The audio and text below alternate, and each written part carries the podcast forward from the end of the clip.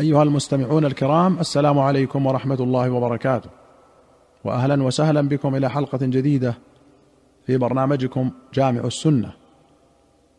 في باب الشفعة أخرج البخاري عن عمرو بن الشريد قال وقفت على سعد بن أبي وقاص فجاء المسور بن مخرمة فوضع يده على إحدى منكبي إذ جاء أبو رافع مولى النبي صلى الله عليه وسلم فقال يا سعد ابتع مني بيتي في دارك. فقال سعد والله ما أبتاعهما.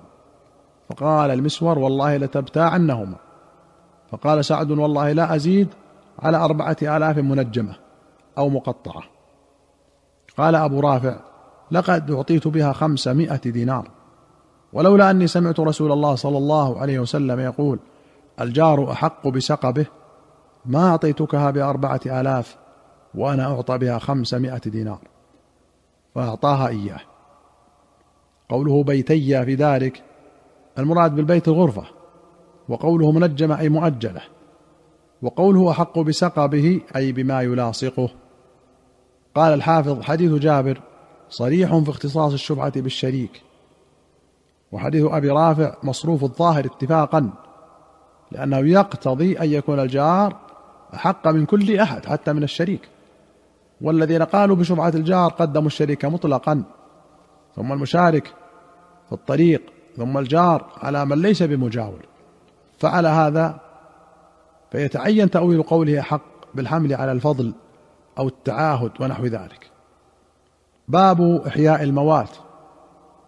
أخرج البخاري عن الصعب بن جثامة رضي الله عنه أن رسول الله صلى الله عليه وسلم قال لا حمى إلا لله ولرسوله. قال ابن شهاب وبلغنا أن النبي صلى الله عليه وسلم حمى النقيع وأن عمر حمى الشرف والربذة. قال القاري في مرقاة المفاتيح لا حمى بمعنى المحمي وهو مكان يحمى من الناس والماشية ليكثر كلأه وقوله إلا لله ورسوله أي إلا ما يحمى للخيل والإبل التي ترصد للجهاد وأبل الزكاة ونعمها. وقال عياض كان رؤساء الجاهلية يحمون المكان الخصيب لخيلهم وإبلهم ومواشيهم فأبطله النبي صلى الله عليه وسلم. وفي شرح السنة كان ذلك جائزا لرسول الله صلى الله عليه وسلم لخاصة نفسه لكنه لم يفعله. وإنما حمى النقيع لمصالح المسلمين. قال الشافعي ولا يجوز لأحد من الأئمة بعده صلى الله عليه وسلم أن يحمي لخاصة نفسه. واختلفوا هل يحمي للمصالح؟ منهم من لم يجوزه للحديث ومنهم من جوزه على نحو ما حمى رسول الله صلى الله عليه وسلم لمصالح المسلمين حيث لا يتبين ضرره. انتهى ملخصا. والنقيع بالنون موضع بشرق المدينة يستنقع فيه الماء وليس البقيع بالباء الموحدة فذلك مقبرة المدينة. والشرف روي بالشين المعجمة مفتوحة وفتح الراء وروي بالمهملة وكسر الراء السرف والربذة بالتحريك قرية معروفة قرب المدينة. وأخرج البخاري عن أسلم مولى عمر بن الخطاب أن عمر استعمل مولى له يدعى هنيا على الحمى. فقال يا هني أضمم جناحك عن المسلمين واتق دعوة المظلوم فإن دعوة المظلوم مستجابة وأدخل رب الصريمة ورب الغنيمة وإياي ونعم بن عوف ونعم بن عفان. فإنهما إن تهلك ماشيتهما يرجعا إلى نخل وزرع.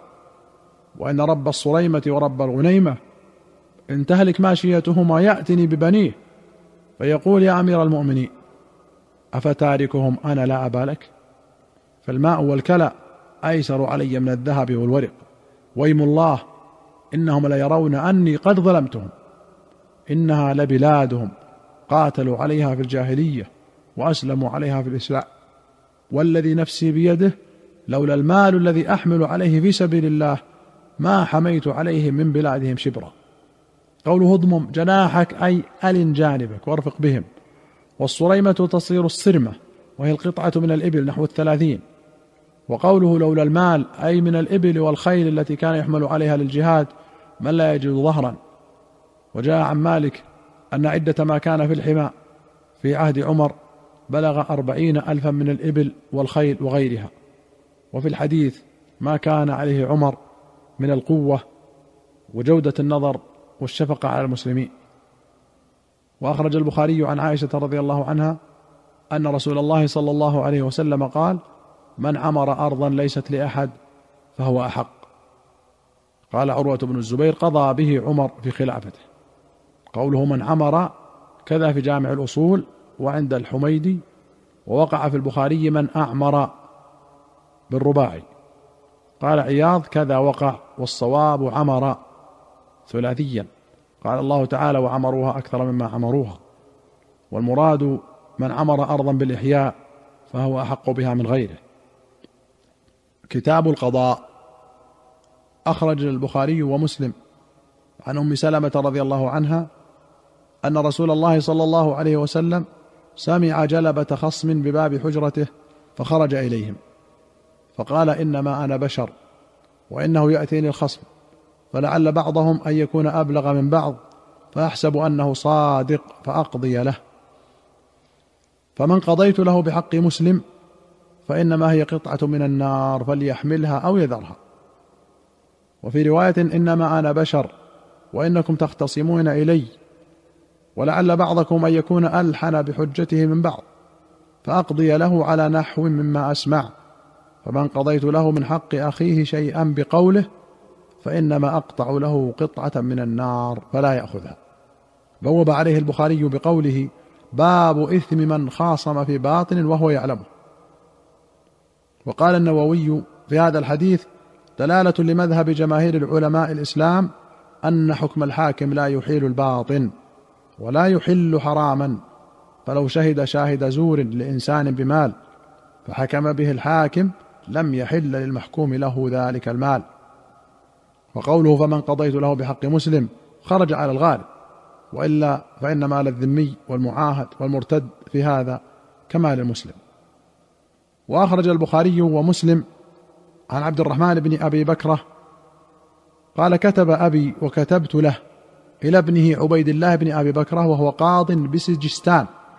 الا تحكم بين اثنين وأنت غضبان فإني سمعت رسول الله صلى الله عليه وسلم يقول لا يحكم أحد بين اثنين وهو غضبان. وفي رواية لا يقضين حكم بين اثنين وهو غضبان. قال النووي فيه النهي عن القضاء في حال الغضب. قال العلماء ويلتحق بالغضب كل حال يخرج الحاكم فيها عن سداد النظر واستقامة الحال. كالشبع المفرط والجوع المقلق والهم والفرح البالغ ومدافعة الحدث وتعلق القلب بأمر ونحو ذلك. وكل هذه الأحوال يكره القضاء له فيها خوفا من الغلط. فإن قضى فيها صح قضاؤه. لأن النبي صلى الله عليه وسلم قضى في شراج الحرة في مثل هذا الحال. وقال في اللقطة ما لك ولها إلى آخره. وكان في حال الغضب. والله أعلم. أيها المستمعون الكرام إلى هنا نأتي إلى نهاية هذه الحلقة. حتى نلقاكم في حلقة قادمة بإذن الله. نستودعكم الله والسلام عليكم ورحمة الله وبركاته.